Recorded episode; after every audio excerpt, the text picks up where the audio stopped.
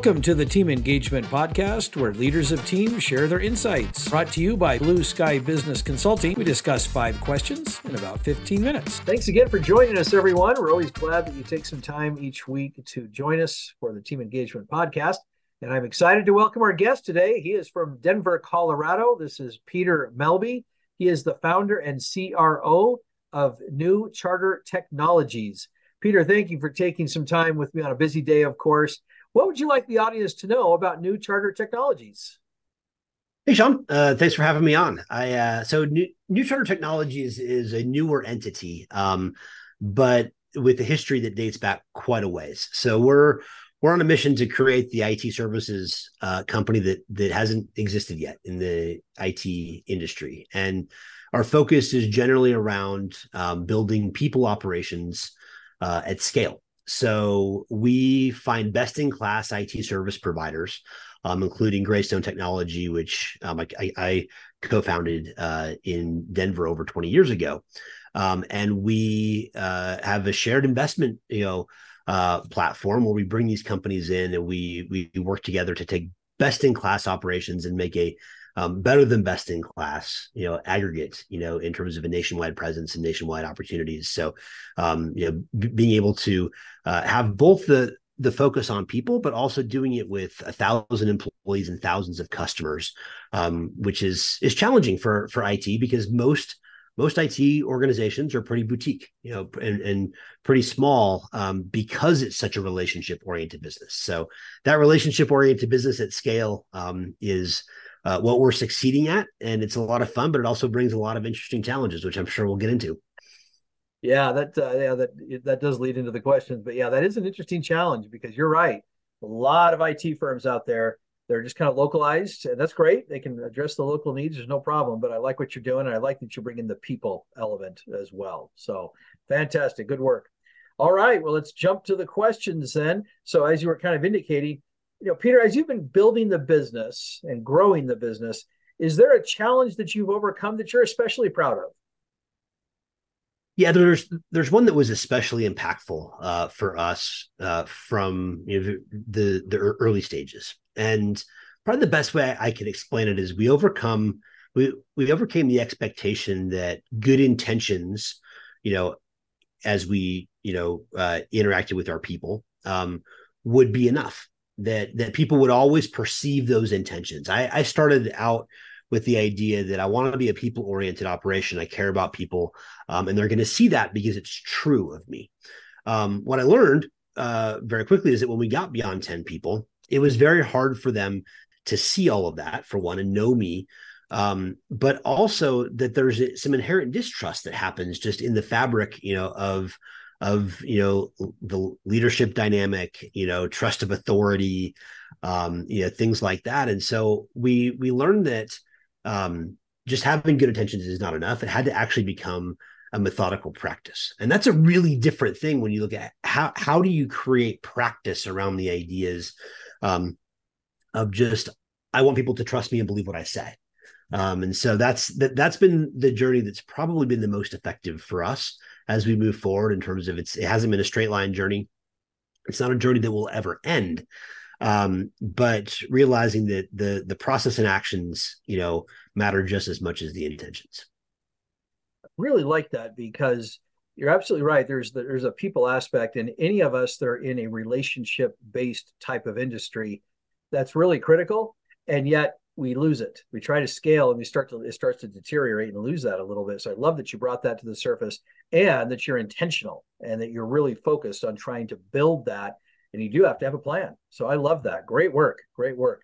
All right. Question number two How can leaders help to foster an environment of creativity within their team or company? You know, it's it's interesting because um, in a lot of ways, pressure and stress and um, a lack of psychological safety are the enemies of creativity. Um, you know, psychological safety, the the ability to be yourself and and and share what's truly going on, you know, in your work world when you're at work. Um, Google's done some some work on that, we've talked about that a lot within, you know, our organization, you know, over the past decade plus. Um, that's a really hard thing to create in in fact you don't create it at all you it's a hard thing to cultivate within an organization because truth like raw truth is not native to the employment experience. You know the eh, you know we joke that the employment process is based on a lot of lies in a lot of cases and not not necessarily overt lies but the resume and the job description both sides of the interview conversation um, are that there's an agenda. There's there I, I need to get you know my point across not i need to share the reality of things. And so it it very naturally leads itself to a to, to culture where creativity is stifled by nervousness and am i doing the right thing and how do i toe the line? Um, and a culture void of psychological safety. So the thing that we talk about with psychological safety um, a lot is that it's not about just you know inviting everybody to bring all of their their own personal issues and problems and become a counseling you know operation within the company. It's about really two things number one is do i understand how my employees feel about themselves am i am i am i do i have access to understand um, what they think that they're good at what they're you know recognizing they need to improve on you know oftentimes people most of the time I've learned our employees know what they what they're not good at. They know where they're falling behind. But a lot of them are trying to show that they're capable of those things rather than you know connecting on and collaborating on how to get better at those things. Um, so if we know how, how they truly think about themselves, and then we flip it around and also make sure that they understand how we truly feel about them in a very authentic way, um, constructive but direct um, then that's a recipe for someone feeling that they know where they stand in the you know that that you know they're not coming into work or leaving work with all these questions in their head. Of am i enough or am i doing the right things? Even when you're sharing with them the things that they may not be doing effectively um, but you're doing it in in the same you know structure where you're telling you know where they're you're looking at where the strengths are you know and looking at, at it comprehensively that's what frees up the creative process for a lot of people. They look at it and say, "Oh, I can think outside the box. I can make decisions. I can, you know, I, I have room and space and confidence because it hasn't been stripped away by, you know, just the the tiptoeing, you know, or the the posturing that often happens within the workplace."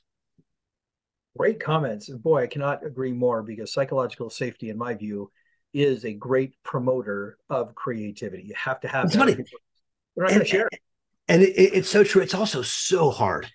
it's it that thing where that's the the the nature components of all of it that you know are just like, all right, no matter how hard we we we try at this, there are always things that stand in our way. But what I've seen over time is the organizations that make a concerted effort um, they benefit so much from competitive advantage. You know, it's not about being perfect; it's about being intentional about it. Oh, great comments. Yeah, it's real easy to forget that there is no specific formula that's going to work for every environment. It just isn't. You have to deal with people, you have to deal with a different culture, whatever it is. There's lots of different factors. But uh, great comments. Boy, I could spend all day talking about just psychological safety, but uh, great comments about how that can help uh, build up creativity. All right, question number three How can a leader help the team members or the employees to trust each other? So uh, I'm gonna I'm gonna say something that a lot of people don't agree with me on. Um, I think core values are overrated. and what I mean by that is if you take a traditional view of core values, um, you can start to see some inconsistencies. So let's let's take kind of an easy mark. Um, you know, trust. You know, if trust is a core value. Um, you know, when as a leader when someone comes to you and says well i, I trust this you know or I, I see this and someone else says well actually this is what happened. You can't live into that core value both ways immediately because who do you trust you know and how does that actually play out? So fostering trust between you know, in, in, and and engagement between you know team members for me is less than um, hey let's have these these core values we've actually set out and said we need to have agreements together. Um, and we have what we call citizenship which is you know our list of agreements that we all live by you know at at work. And when we have that list of core agreements everybody's you know working from the same playbook. They're doing different things very different personalities but they're able to not just they have the lateral freedom then to build relationships and trust with each other without fracturing you know from the leadership dynamic you know throughout the the chain of command or the the hierarchy. Um and that's one of the things that we see most is that sometimes people will very easily create trust between team members but at the expense of the organization you know because they connect on things that are fun to talk about or gossip or you know things like that. And those relationships are never going to go away. We, we don't want them to go away. But if if a lot of our our foundation can be rooted in that citizenship you know agreements actions that we agree on that's what we've translated our core values into is that you know action statements you know on those things that just give a better foundation for authentic relationship between team members. I like that a lot. And i like that you've uh, kind of redefined what you're going to call core values into something more hey let's let's agree on these things and how we're going to act. I think that's a great approach. Love that. All right. Uh, peter question number four. Um, obviously there are times in anyone's life but especially in the business world where things don't go quite as planned and it might be what we call a failure. But is there a time or an experience that you can share where there was a perceived failure but you turned it into a win? Yeah you know so if i if i go back to that that first question of you know what we learned in terms of good intentions not being enough um the there's a situation you know around that where i thought we were we had a really strong family you know oriented you know uh uh work dynamic. You know felt like we were family.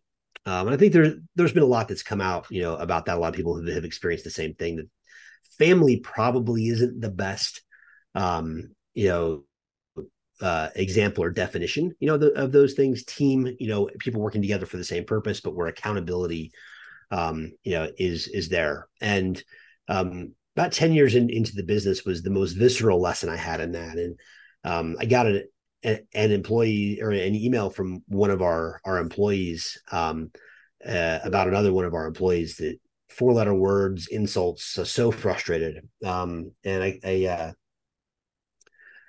it took me a, a, minute to realize that the email was accidentally sent to me, and it was supposed to be sent to one of our other team members about me.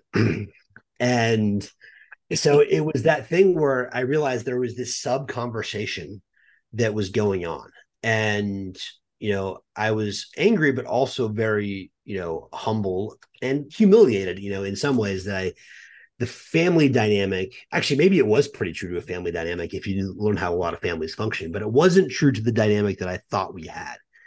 And so that was one of the visceral pieces where i looked at it and said all right this even though i believe the person's wrong they have these views about me we have to get to the bottom of this. And so the best thing i did was not fly off the handle and you know terminate the employee or you know we we dug into it you know and it was painful um, but it was also a strong area of recognition for the rest of the team too, to say like, oh, if these things aren't said in the right format, in the right way, they do bubble up and they boil over, and we just had no idea at that point.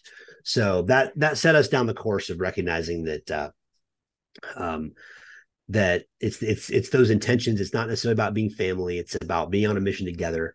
You know, being team oriented, aligning on you know on what accountability looks like and following through for people and still truly caring about them, but doing it in a way that's more methodical. Mm. Great comments again. I, re- appreciate all your comments so far today. And uh, boy, it's uh, I can't even imagine. My, my stomach turned when he said you found out it was about you. But I love the fact that you stayed calm and that you kind of had to, you know, let, let's address it. You didn't run away from it because conflict is going to exist and uh, sometimes, uh, to use your phrasing and your analogy about the family, sometimes siblings fight. You know, it just happens, but yeah. the love doesn't go away. You know, it's just, kind of the way it is. But it's unfortunate that it was targeted to you and that it came to you accidentally. But at the same time, it's fortunate that you were able to handle it the way that you did. So hats off and congratulations to you for handling it the way you did. That would be hard for a lot of people. And and I'll say that it also, if I look back, I, I there's another lesson that's in there, and it's that when I I didn't immediately react because it was one of the first times I recognized that my reaction was actually paled in comparison to his realization that it was sent to me. you know, like that shock for him was far more impactful than if I were to yell at him. I think he, he actually told me later he would have felt better if I had just yelled at him. You know, um, but but but the the repercussions of the situation oftentimes share you know impact more than an individual leader can, and sometimes we we layer that on. You know, so we look at it and say, oh, you know, you messed up, but I need to tell you over and over and over. I need to be loud about it. I need to you know to beat it in. Whereas that's not typically the way self-aware you know people process things you know and so really anchoring on what is going to move the needle and change the situation not just what's going to make me feel better in this situation you know was was big. Oh yeah i can only imagine. Well thank you for sharing that that story and for being a little bit open and vulnerable there for a little bit uh, so that's that's helpful. It's a good example. All right our last question peter tell us a little bit about your first job. So my first job was 14 i was a I baked cookies for a local cookie bakery that my neighbor owned, wow. um, which was a lot of fun because I would go in at, in the summers. I ride my bike over at seven in the morning, start eating cookie dough. Um, but you know, by the time I was done with my shift at noon, I was sick, and uh, um, it was a great job to have as a 14 and a half year old when I could start working in Colorado. Um, my, my first uh, job that led to to this was actually my, my second actual job. I was 16 and I got a job um, with an outsourced IT provider. Uh, and I had a friend that worked there, and they called me up and said, "Hey, do you you know?" You know, we we might be interested in bringing you on. My my friend knew that I knew some things about computers, and I went. I thought they thought I was a prodigy, um, and they hired me.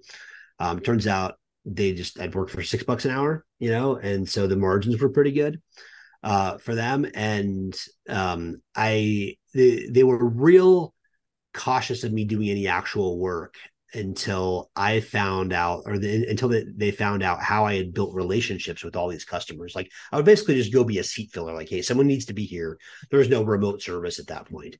Um, like, but just call somebody if anyone has a problem. You know, so they come by. There was no ticketing system. There was no. It was just come by and say, "Hey, I have a problem with with my computer," and so just call someone every time, and they'll tell you what to do. And over time, I just I built relationships with people and I started learning what they were actually experiencing, you know, with their technology and with work. And so um, I that's a, a, lot of what what this business has been built out of is recognizing the context of that. I started solving deeper problems than the IT department had been solving up until up until that point because I didn't look at it from just a technical perspective. You know, so that was a fun 16, 17, you know, high school summer job, you know, that set me down this path. Yeah. Wow, what a great, uh, valuable first job because you learned the value of relationships. And as you just said, you're continuing that same philosophy through your work today with the company that you're working with and founding and all of those good things. So, well, this has been great, Peter. Thank you so much for being willing to take a few minutes, share your insights and your wisdom. How can people get a hold of you? Yeah, so uh, LinkedIn, um, you know, search me up. There's not, not a lot of Peter Melbys. Um, and uh, uh, definitely connect with me there. And also um, email peter at newchartertech.com. Very good. Thanks so much, everybody. We appreciate you joining us every week, and we look forward to next week when we get to have another opportunity to talk about teams and leadership. Thanks so much. This is Sean Richards with the Team Engagement Podcast, where leaders of teams share their insights. For more ideas, go to teamengagementpodcast.com we also invite you to follow or subscribe to our podcast wherever you may be listening or watching. Is your business thriving? Go to tbs score.com to find out. Thanks for joining us today. Have a great day.